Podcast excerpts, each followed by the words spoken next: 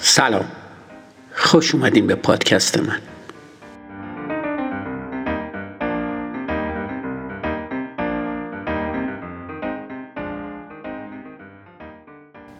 توی این اپیزود یعنی اپیزود دوازده فصل دوم می‌خوام در خصوص ششمین خطای شناختی یا همون خطای تقابل صحبت کنم. تا چند وقت پیش وقتی عجله داشتی به موقع به پرواز یا قطارت برسی امکان داشت به یکی از شاگردای فرقه هار کریشنا توی فرودگاه ها یا ایستگاه های قطار آمریکا برخورد کنی که با ردای زعفرونی رنگ خودشون این طرف و اون طرف میرن. یکی از اعضای این فرقه با لبخند گلی رو به تو می‌داد و اگه تو هم مثل بقیه مردم باشی گل رو می‌گرفتی صرفا برای اینکه بیادب به نظر نرسی. اگه می‌خواستی اون رو رد کنی محترمانه به تو می‌گفتن بگیرش این هدیه ما به توه. و وقتی می‌خواستی گل رو توی سطل آشغال بندازی می‌دیدی چند تا گل دیگه هم توی سطل آشغال هست. اما این پایان ماجرا نبود. وقتی عذاب و وجدان به سراغت میومد یه پیرو دیگه کریشنا به تو نزدیک می‌شد و طلب کمک می‌کرد.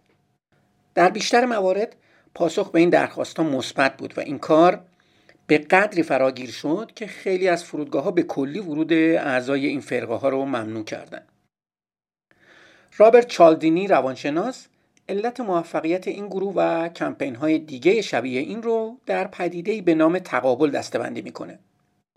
اون پدیده تقابل رو بررسی کرده و به این نتیجه رسیده که مردم وقتی مغروز کسی باشن بسیار معذبن. بسیاری از نهادهای غیر دولتی و سازمانهایی با محوریت انسان دوستانه دقیقا از همین روش استفاده می‌کنن. اول بده بعد بستون.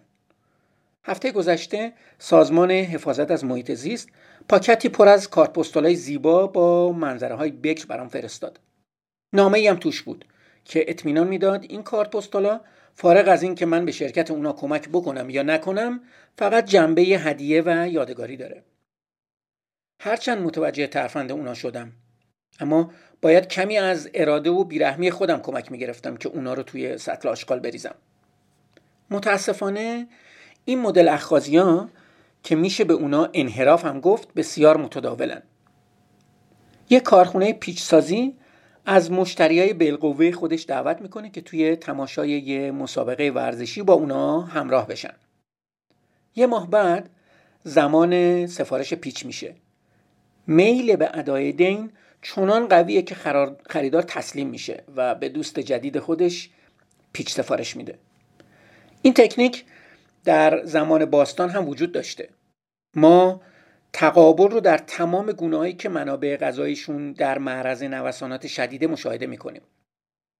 فرض کن که تو با شکار غذای خودت رو به دست می آوردی یه روز خوششانسی و گوز شکار می‌کنی.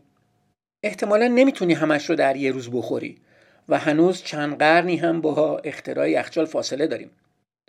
تصمیم می‌گیری این گوز رو با گروهی قسمت کنی و این معنیش اینه که تو هم وقتی خوششانس نباشی می‌تونی از غنیمت دیگران استفاده کنی. در واقع شکم دوستات نقش یخچال رو ایفا می‌کنن تقابل یکی از راهکارهای مفید برای بقا و یه مدل از مدیریت ریسکه. بدون اون بشریت و بسیاری دیگه از گونه های حیوانات مدتها پیش منقرض می شدن. تقابل رابطه بین انسانایی که هیچ نسبتی با همدیگه ندارن و همچنین از ملزومات توسعه اقتصادی و مدیریت سرمایه است. بدون اون اقتصاد جهانی بیمعنا می‌شد. در واقع اصلا اقتصاد بیمعنا بود. این جنبه مثبت تقابله. اما تقابل یه جنبه زشت هم داره. انتقام. خود انتقام انتقام ایجاد می‌کنه و خیلی زود تو رو توی یه جنگ تمام ایار قرار میده. مسیح توصیه می‌کرد ما باید این چرخه رو با گذشت کردن از بین ببریم که البته خب کار بسیار مشکلیه. حتی وقتی اوضاع زیاد پیچیده نشده باشه تقابل کشش بسیار زیادی داره. سالها پیش زن و شوهری من و همسرم رو به شام دعوت کردن. ما تا حدودی از قبل با این زوج آشنا بودیم. علا رقم خوش برخورد بودن خیلی سرگرم کننده نبودن. در هر صورت بهانه خوبی برای رد دعوتشون نداشتیم و به همین خاطر قبول کردیم. اوضاع دقیقا همونطوری بود که فکرشو می‌کردیم. زیافت شام فوق العاده خسته کننده بود. مجبور بودیم چند ماه بعد اونا رو به خونه خودمون دعوت کنیم. زنجیر تقابل مجبورمون کرد دو تا بعد از ظهر طاقت فرسا رو تحمل کنیم. نتیجه اینکه چند هفته بعد باز دعوتمون کردن. دوست دارم بدونم چند تا مهمونی شام صرفا به خاطر تقابل تحمل شدن. حتی اگه شرکت کننده هاش دلشون می‌خواسته سالها قبل از این چرخه بیرون بیان. به همین صورت اگه کسی توی فروشگاه سراغت اومد تا از تو بخواد یه نوشیدنی یه تیکه پنیر یا یه مش زیتون رو تست کنی پیشنهادش رو رد کن. این توصیه منه.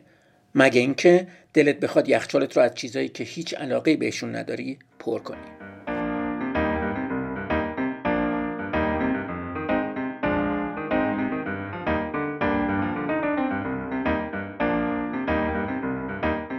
مرسی که به پادکست من گوش میدین.